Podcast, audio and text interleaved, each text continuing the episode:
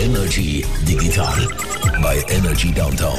Präsentiert von DQ Solutions. Retail Business Education. Wenn mit Apple, dann mit uns. Willkommen im Jahr 2023 und zu der ersten Ausgabe vom Energy Digital Podcast. Folge 242. Mit dabei natürlich auch der Jean-Claude Frick. Grüezi wohl, Sali Hoi. Ja, und sogar live im Studio, nicht immer nur im Homeoffice. Wer hätte das gedacht, oder? Das letztes Mal haben wir das auch schon gemacht, eigentlich noch kurz vor der Ferien. Ja, das stimmt. Oder? Dann bin ich da gewesen, jetzt bin ich schon wieder da. Schlechte Angewohnheit, es ging auf Zürich rum. Das ist schon gut, das ist schon richtig so. Also ich freue mich immer, es gibt noch ein bisschen mehr Interaktion. Ja, es ist so, Geschichte, klar, es Fakt, wenn man lang sieht. Genau, wir probieren übrigens für alle Audiophilen unter euch jetzt das quasi gerade live Multiband zu kompressieren. Also eigentlich die Spur, die ihr jetzt hört, sollte eigentlich schon durch einen Prozessor durchsehen, noch ein bisschen besser tönen als sonst. Mal tragisch, wer es überhaupt gehört. Wirklich, aber ja, so wir sind im Energy Studio in Zürich und die haben komplett neue Hardware hier, neue Mischpult.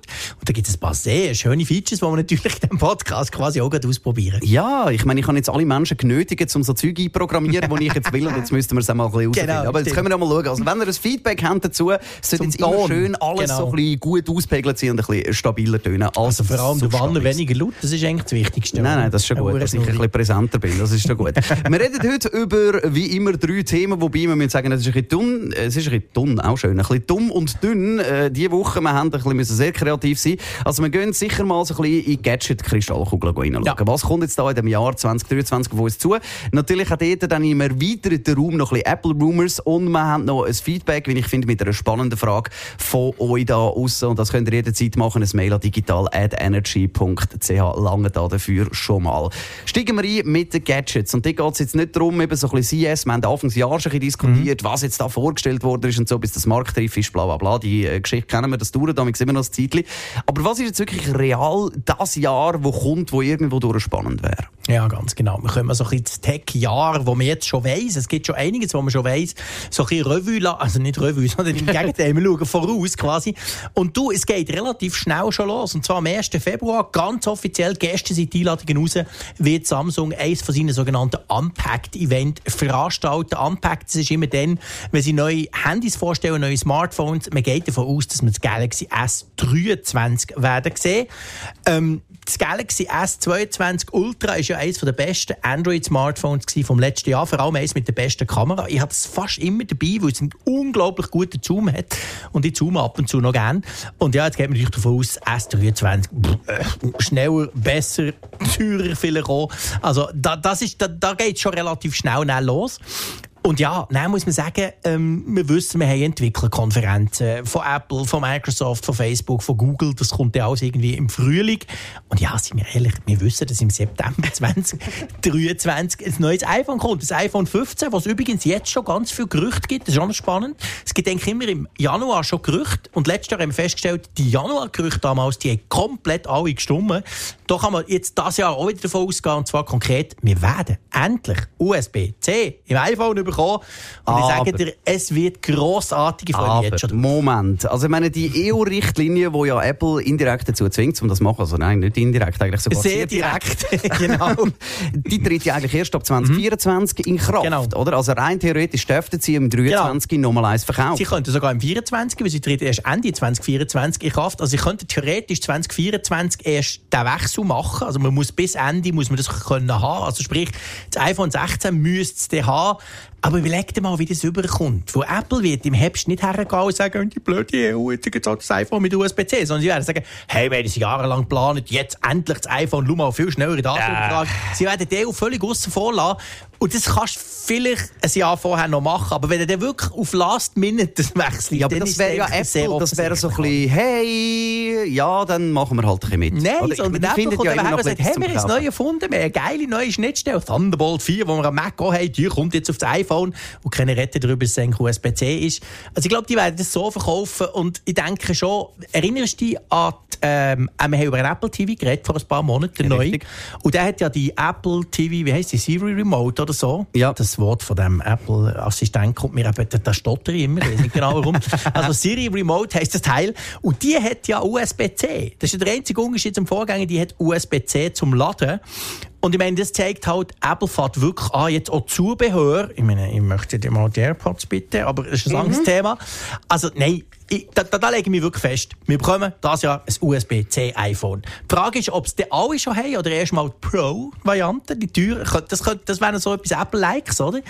Aber ich denke, sie wären es bei allen. Aber ich finde es aber eigentlich auch marketingmäßig noch schlau, oder? Weil so kannst du es bis zum letzten Drücker, eben wie du gerade vorher gesagt hast, du kannst es noch mehr oder sympathisch verkaufen. Das wissen wir, dass Apple der Meister ist in Sachen Marketing. Gut, genau. Und dort ist dann halt auch noch der Punkt, zu sagen, hey, schau, die neuen AirPods, die sind nicht nur einfach super, sondern sie haben auch. Genau, sie haben die neue, coole Schnittstelle. Ja, man müsste, aber das sagen wir nicht. Genau. Weil das ist nämlich das Problem. Ich habe letztes Mal gesagt, weißt, wenn das iPhone endlich USB-C hat, hey, wenn ich eine Tech-Reise habe, nehme ich einfach noch 2-3 USB-C-Kabel, damit du gut ist.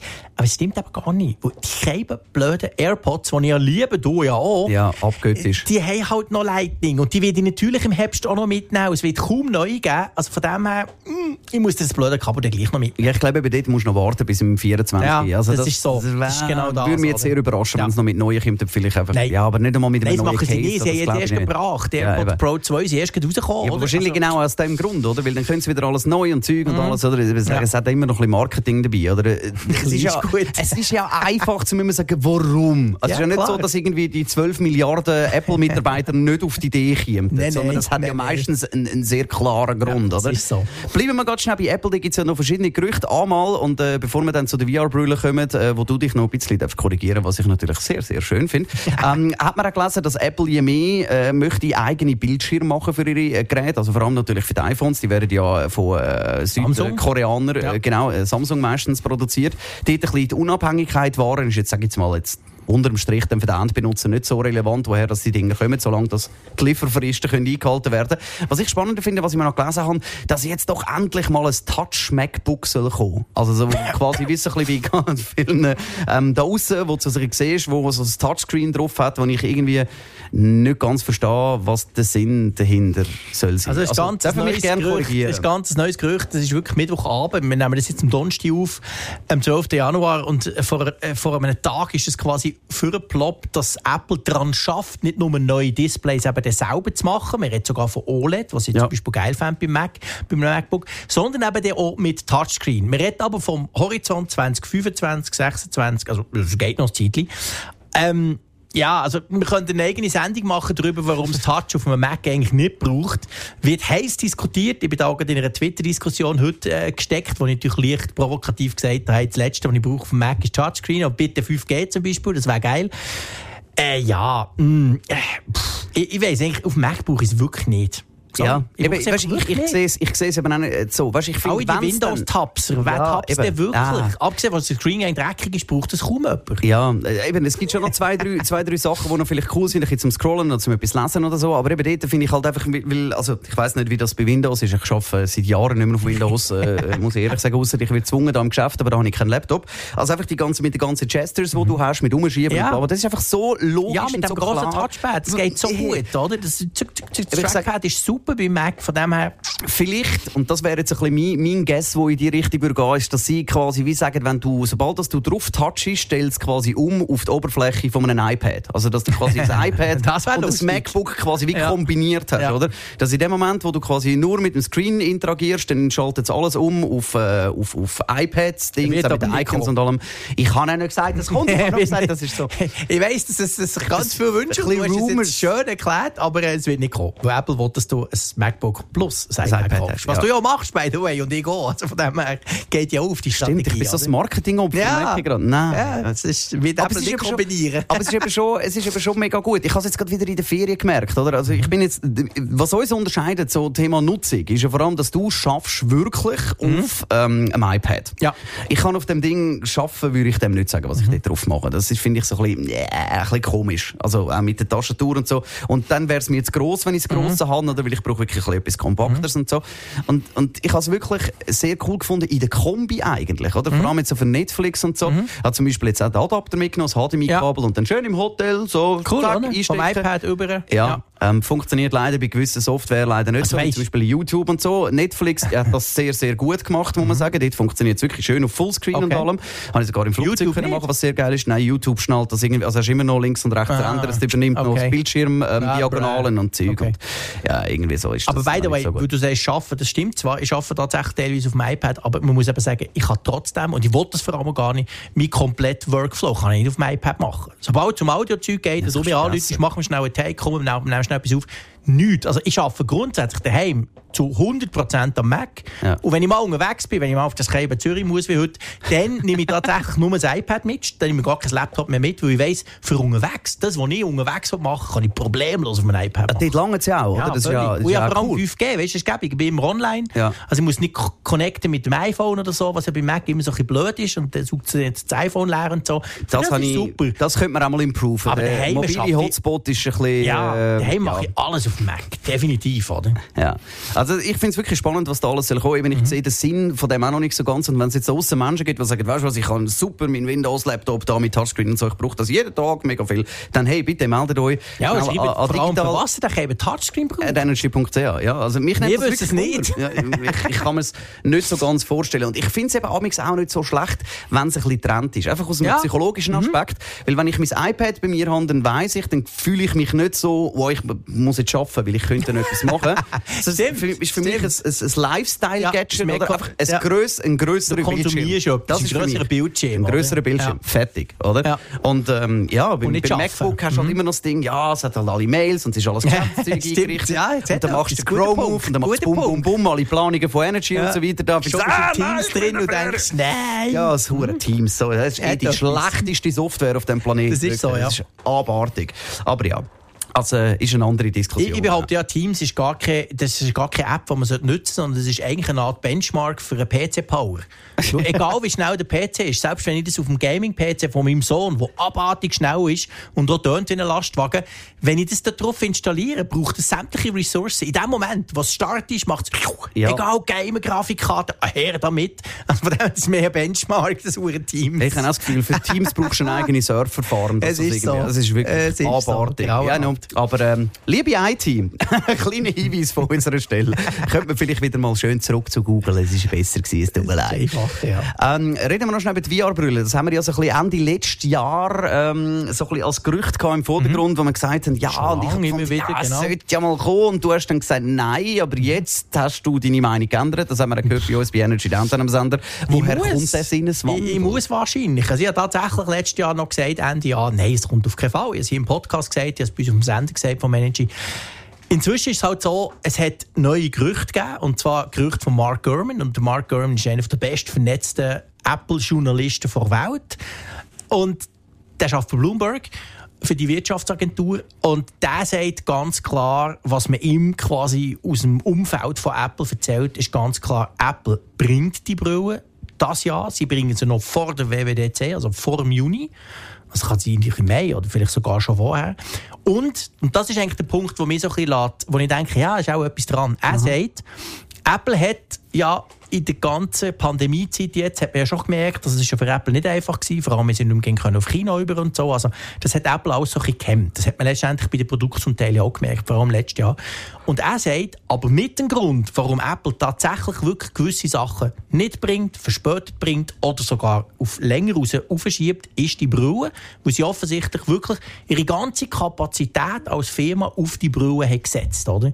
Und er sagt sogar, dass das Jahr zwar ganz viele Updates kommen von all diesen Sachen, und eben das neue iPhone, wir haben darüber geredet. Aber er sagt, im Verhältnis, zum Beispiel iOS oder iPadOS oder macOS, so, das gäbe schon Updates. Aber die sind eigentlich relativ langweilig. Da ist gar nicht viel Neues drin, weil Apple jetzt mit XROS, so ist im Moment, redet man davon, so soll das Betriebssystem heissen, auf dieser Brille läuft, wirklich sämtliche Kräfte quasi auf die Brille fokussiert. Und das, muss ich sagen, das sind so Informationen, die passen in das, was man teilweise selber schon sieht, oder das, was andere sagen. Es haben viele schon gesagt im Januar, ja, das wird ein langweiliges Apple-Jahr. Aber natürlich nicht in Bezug auf die Brille, sondern in Bezug auf alles andere. Und dann stellt man sich die Frage, ja, wieso wird es ein langweiliges Apple-Jahr? Aha, die tun ihre ganze Kraft auf die Brille legen. Und ja, ich glaube schon, also inzwischen habe ich das Gefühl, doch, wahrscheinlich kommt es. Was einfach lustig ist bei diesen Gerüchten, man redet vom Preis. Achtung, festhalten, wir hocken schon, so etwa 3000 Stutz kostet das Teil. Das kann natürlich völlig daneben liegen, aber wie man Apple kennt, könnte es ja stimmen. Ja, das wäre durchaus realistisch. Genau. Ja. Aber was bei diesen Gerüchten halt nicht rauskommt, und das ist nach wie vor die ganz, ganz, ganz grosse Frage, die ich habe, du ja auch, ja, wofür ist denn die Brille? Was macht denn die? Warum soll die in der Wanne kaufen? Und der Frick. Also der Use Case, wie uns Apple das verkauft, dass wir plötzlich das Gefühl haben, hey, das ist ein Gadget, das ich muss haben, der ist natürlich noch nicht irgendwo geleakt. Und das ist immer noch das grosse Fragezeichen. Ich weiss nach wie vor nicht, warum ich so eine Brille haben sollte. Ja gut, du hast ja schon eine. Also weißt, ich meine, ich habe jetzt seit 17, 20 Jahren Linsen oder so. Also ich weiss jetzt nicht, ob ich würde wegen Apple wieder auf eine Brille umsteigen und für die Menschen, die gut sind. Das ist ein guter Punkt. Wenn mir Apple eine Brille macht, wo mir meine blöde Filman-Brille, die ich alle zwei Jahre für 1000 Stutz neu kaufen, ersetzt, das wäre ein Deal. Oder? Weißt du, wenn ich eingebe, links Auge ist das, rechts Auge ist das, Gübel. Stell dir mal vor. Ja, das ist also Hammer. Dynamische Anpassung von der Sehstärke zum Beispiel. Ja, genau. Oder? Und dann merkt nach 4 Monaten, vielleicht sieht es schon wieder schlechter. Ich möchte ein bisschen nachjustieren. Hey, ja. Das wäre richtig cool. Oh, die armen Optiker, die alle zu Grund gehen, das tut mir dann leid. Aber ich glaube, das kommt nicht. Wir wissen, wenn es Apple macht, und das zeigt dann wirklich die Vergangenheit, dann machen sie es in der Regel ein bisschen besser als die es schon gemacht haben. Und da kann man jetzt Apple-Fan oder Hater sein. Ich glaube, da finden wir uns irgendwo in der Mitte. Ja, das ist sicher so. Und das erwartet man von Apple, muss man ganz klar sagen. Also man erwartet natürlich von Apple, dass sie nach vielen, vielen Jahren, man kann sagen, nach der Apple Watch, die ist 2015 rausgekommen, wenn man ganz fies sein will, kann man sagen, nach dem iPhone oder nach dem iPad, das ist noch länger her, halt mal wieder etwas richtig Neues bringt, oder? Was halt auch so ein bisschen ich gebe es zu, das ist immer noch so ein bisschen mein Bauchgrummeln dabei ist, ja, aber bis jetzt ist es so, bei all diesen Sachen, iPhone, iPad, aber vor allem auch Apple Watch, das hat es ja schon lange gegeben. Einfach nicht so cool. Dann ist Apple gemacht, jetzt machen wir es richtig. Sorry, das VR-Zeug, das gibt es ja noch gar nicht. Die Einzigen, die das machen, ist Facebook und die machen es brutal schlecht. Yep. Und sonst macht es ja noch niemand. Also ist ja jetzt nicht so... HoloLens und so, aber dann hast du einfach irgendeinen 12-Kilo-Helm. Ja, also das ist ja noch nicht so breit wie zum Teil andere Märkte, wo sie zwar spät kommen, aber es dann aufrollen, weil sie es besser machen. Ja. Das ist schon noch ziemlich ganz neu. Und das wäre auch neu, wenn Apple etwas bringt, wo die Leute, die meisten noch gar nicht wissen, was es ist, oder? Gut, der Vorteil ist natürlich dort, Google hat es mit der Glass schon mal verkackt. Und okay, damit meine ich jetzt nicht, das ist ja schon mal gut, oder? Also das ist ja auch die Strategie, dass immer ein bisschen wartet, was machen die anderen für Fehler? Und dann muss man sagen, wir sind schon immer gescheiter gewesen. Es gibt ein paar, die es verkackt haben schon, ja. Also ich meine, Google Glass an sich technisch, ja, alles spannend und super und Dings, geil, oder? Es hat einfach mit den Kameras und so, ja, und das Problem. 2012, weisst du, haben alle Angst gehabt vor einer Kamera auf der Nase. Heute, wo jeder mit dem Smartphone rumläuft, ständig filmt, nicht, ja, ich glaube, es ist im Fall sogar schlimmer als dann. Meinst du? Ja, ich glaube, im Fall ist es sogar schlimmer als dann. Weil jetzt das ganze Zeug kommt ja immer mehr. Dass du in der Party die Handyverbot und Zeug und Kameraverbot und so. Ja, das ganze Dings mit Persönlichkeitsschutz und so. Also ich glaube, das Thema ist sogar noch ein bisschen krasser als damals im 12. Oder? Weil ich meine, wenn du dir jetzt überlegst, du wirst eine Brille rausgehen mit einer Kamera und einfach der Jean-Claude filmt irgendwie jeden, der da durchläuft und so. Das ist eben Persönlichkeitsschutz, bla bla bla. Da kommen die ganzen Verschwörungstheorien wieder, dass dann sowieso der Tim Apple, wie auch nicht gegen zuschaut, der Trump so schön gesagt hat, wie der Tim guckt, dann irgendwo in seinem Büro hockt in Cupertino und dann mal schaut, was der Jean-Claude jetzt macht am Morgen, durch das Bern durchläuft, dann muss ich mal hin, das ist aber schön, oder? Also, es gibt wirklich spannende Sachen, aber ein wichtiger Punkt, was denkst du? Gibt es VR-Brille, also Virtual Reality, quasi vorne zu und ich bin komplett weg, oder gibt es AR, also Augmented Reality? Ich kann mir jetzt sehr schön rausreden, weil die neuesten Gerüchte reden von einer MR-Brille, Mixed Reality-Brille. Also sprich, nein, tatsächlich, kein Scherz, von einer Kombination aus beidem. Also man geht tatsächlich davon aus, dass Apple extrem viel Technik reinpackt, darum auch der crazy Preis, oder? Ja. Und dass so eine Mischung soll sein. Also natürlich, das wird keine Brille sein, die aussieht wie meine Brille, die ich jetzt anhabe. Das Ding wird auch eher so aussehen wie eine VR-Brille, wie die HoloLens. Also da siehst du, wow, da kommt einer mit irgendeinem Helm. Aber es soll wohl beides können. Also sprich Augmented Reality, da schaust du ganz normal durch, siehst alles und es blendet die Zeug ein. Wie obwohl auch VR so im Sinne von machen komplett dicht vorne. Aber meinst du, das ist so ein bisschen, also das ist jetzt vielleicht böse, dass ich das sage, aber ich meine Samsung oder so mit diesen Fold- und Flip-Displays und all dem Zeug oder mit diesen Foldable-Geschichten, das ist ja eigentlich nicht ein Feld, das sie bespielen für die Masse, sondern das ist ja eigentlich viel Marketing dahinter. Ja, noch nicht, klar. Ja. Aber das ist eigentlich viel Marketing dahinter, um einfach zu sagen, ich gebe ein Telefon raus, das irgendwie 2'200 Franken kostet, was ein bisschen die mehr besseren Reichen und die Gadget-Freaks kaufen, weil sie es geil finden. Ja. Aber es ist nicht so, dass der Durchschnittsmensch jetzt in den Laden rennt und so, sondern das ist einfach Marketing, um zu sagen, seit 10 Jahren haben wir schon Foldables und so, oder? Ja, und der Markt ist jetzt überhaupt, der ist anzukurbeln. Ja, genau, aber weißt, wird das mit dieser Brille, wenn sie jetzt wirklich MR ist und 3'000 weiss und was Franken kostet, wahrscheinlich in der Schweiz sogar 4, wenn es 3'000 Dollar sind, ja, in der Schweiz kann man ja also mehr verlangen, dann dass es mir einfach wirklich so eines der ersten Mal wäre, wo Apple einfach ein Produkt rausgibt, um einfach zu zeigen, man könnte es, aber nicht für einen Massenmarkt. Das wäre eine Möglichkeit. Ich meine, wir wissen, Apple, wenn sie etwas machen, es soll einen App Store dazugeben, es soll quasi eine komplette App-Ökonomie, die irgendwann entstehen. Wir wissen aber auch, so etwas entsteht nicht von heute auf morgen. Definitiv. Und ich könnte mir effektiv genau das vorstellen, dass die... Natürlich werden die versuchen, irgendeinen Use Case zu kreieren, wo gewisse Leute finden, das muss ich haben. Aber ich denke schon, das kommt aus im Sinn von Luma, was schon möglich ist. Ist das nicht krass? Ja, es kostet zwar noch viel, ja, es gibt noch keine App. So wie damals bei Apple Watch. Nur sind wir dort natürlich auf einem anderen Level vom Pricing. Weil die war verdammt langsam gewesen. Du hast gar keine Apps wollen installieren am Anfang, und es hätte doch kaum können geben. Und dann so nach 2, 3, 4 Generationen ist es plötzlich super interessant geworden. Ich könnte mir das bei dieser Brille genau so vorstellen. Dass die am Anfang, dass wir die zwar vielleicht auch geil finden, aber sagen, hey, wow, aber das ist noch langsam, das lägt noch und mir fehlen noch die Apps und Zeug und Sachen. Aber vielleicht in 5 Jahren sagen wir, hey, aber damit hat es damals angefangen. Weißt du noch? Eben genau, jetzt habe ich kein iPhone mehr, nur noch die Brille. Das meine ich damit. Aber oder? Das werden wir jetzt noch nicht sehen. Die Technik ist einfach noch gar nicht so weit, oder? Ja, und eben, vielleicht ist eben, es braucht viel mehr und als einfach Apple, nur Technik, oder? Das genau, ist und Apple möchte natürlich das Feld schon besetzen. Wenn sie, sagen wir mal, sie haben einen Masterplan. Und Apple ist eine Firma, die extrem weit voraus immer plant. Die machen Milliarden Investments für in 5-6 Jahren erst. Also dort ist Apple extrem, das machen sie bei allem.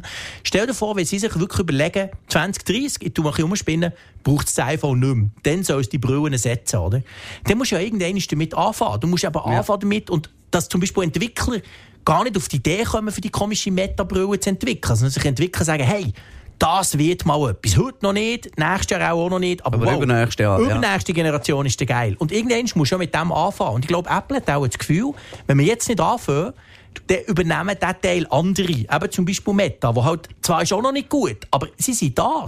Es gibt ein Produkt, das kostet 1.800 Stutz, die Meta Quest Pro. Ja.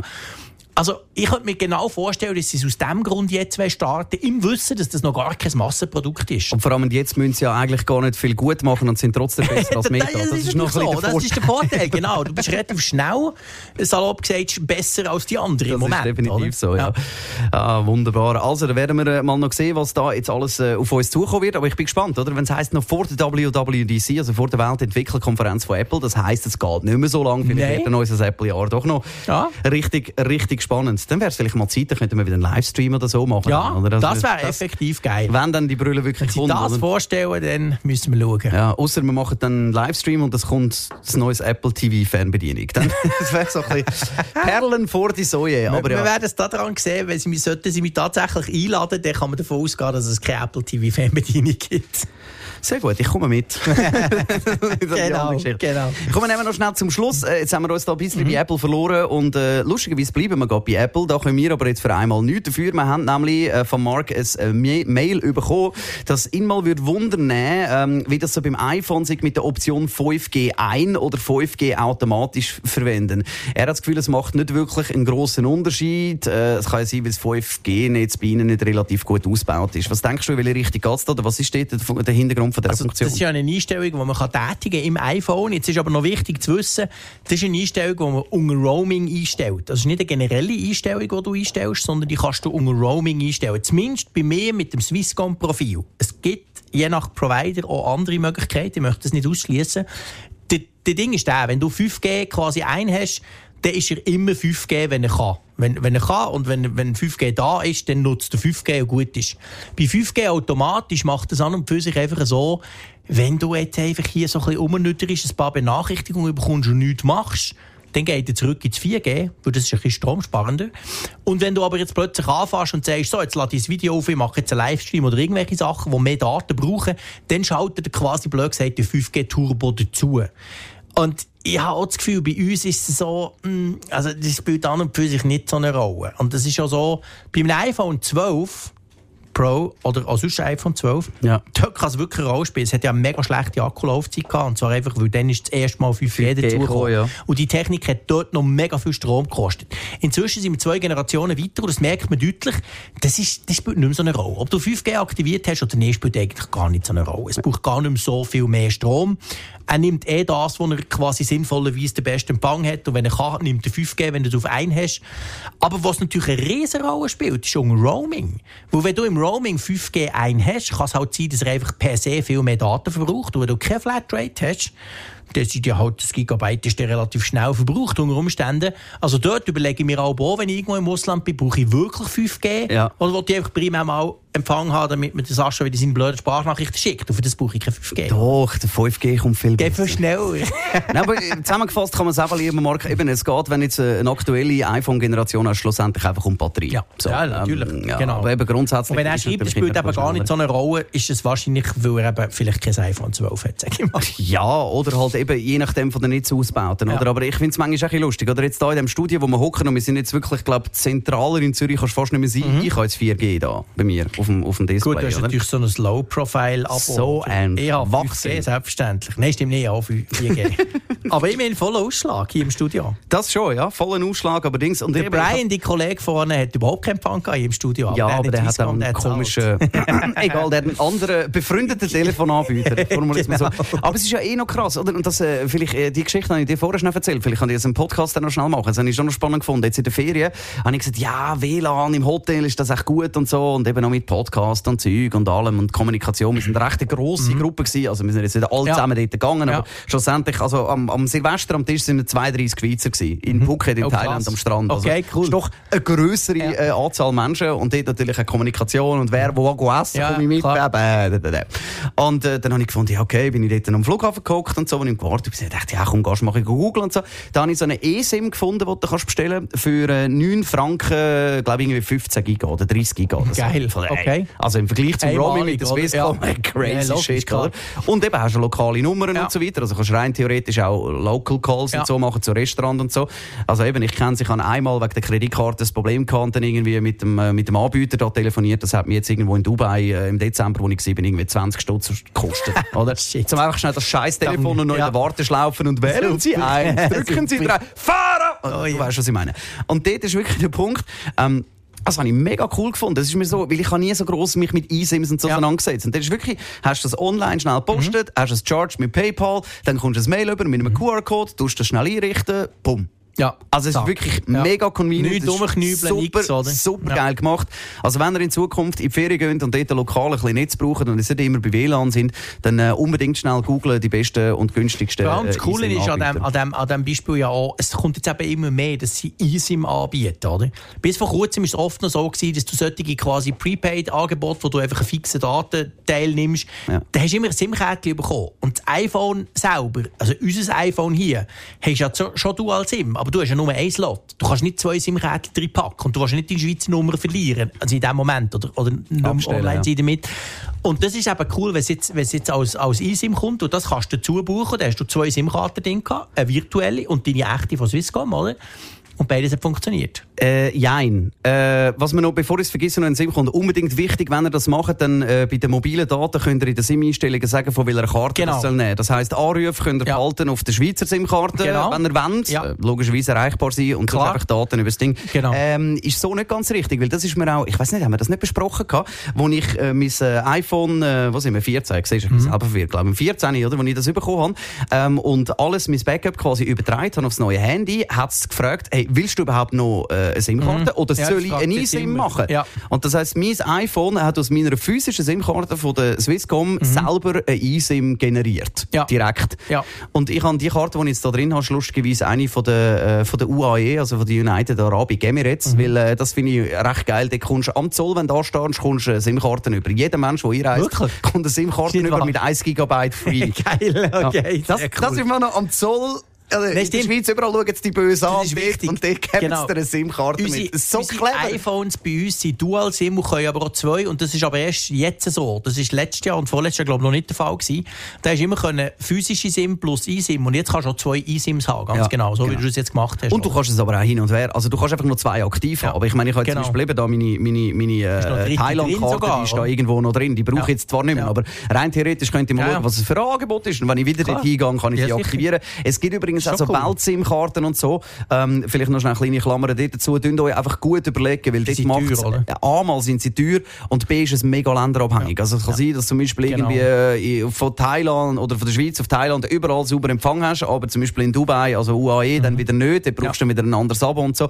Also ich persönlich, wenn ich jetzt so schnell darüber recherchiert habe, finde, es lohnt sich nicht. Eine lokale SIM-Karte in dem Land, wo du bist, lohnt sich wahrscheinlich am meisten. Oder halt eben auch, wenn es dir jetzt am Zoll quasi sogar eine in die Hand drücken und so. Ja. Und lieber schnell googlen, bevor irgendwo einen Kiosk dort am Flughafen eine kaufen. Das ist etwa gleich wie das Flughafentaxi. Ist nicht immer die schlauste Variante. Die schlauste Variante. Die günstigste mindestens nicht. Können wir da einen Punkt darunter setzen? Danke vielmals, Marc, für deinen Input und deine Frage. Ich hoffe, wir haben da ein bisschen Licht ins Dunkel können bringen. Wenn auch du einen Input, Kritik oder Themenvorschläge, whatever hast, möchtest mitdiskutieren, mach das sehr gerne. Einfach schnell ein E-Mail machen an digital@energy.ch oder du erreichst uns natürlich auf Insta, auf den Social-Kanal Sascha_Wanner. Bist du überhaupt auf Insta, oder? Ich glaube schon. JC Frick, ich bin überall JC Frick. JC Frick, egal wo, aber egal auf Insta. Wo. Oder das hat ihm zu viele Bilder, das kann er nicht verarbeiten. Die heile Welt Quatsch da. Kann er nicht Twitter, der Real Deal. Genau. Ja, genau. Ja. Da diskutieren wir dann vermutlich über Twitter auch noch 2-3 Mal das Jahr. Elon sei Dank. Ich fürchte so. Es gibt ein spannendes 2023 und wir freuen uns extrem, dass ihr auch in diesem Jahr noch mit dabei seid. Eben einfach, wenn ihr irgendetwas möchtet, uns mitteilen. Bitte machen an digital@energy.ch. Damit schliessen wir die Podcast-Folge. Jetzt habe ich mein Handy wieder zugemacht, weil ich wieder drauf rumgetippt habe. Es hat niemand gemerkt, dass ich nicht kann. 242 wäre es gewesen vom Digital Podcast. Danke. Bis nächste Woche. Ciao. Euch draussen. Tschüss zusammen. Energy Digital bei Energy Downtown. Präsentiert von DQ Solutions. Retail Business Education. Wenn mit Apple, dann mit uns.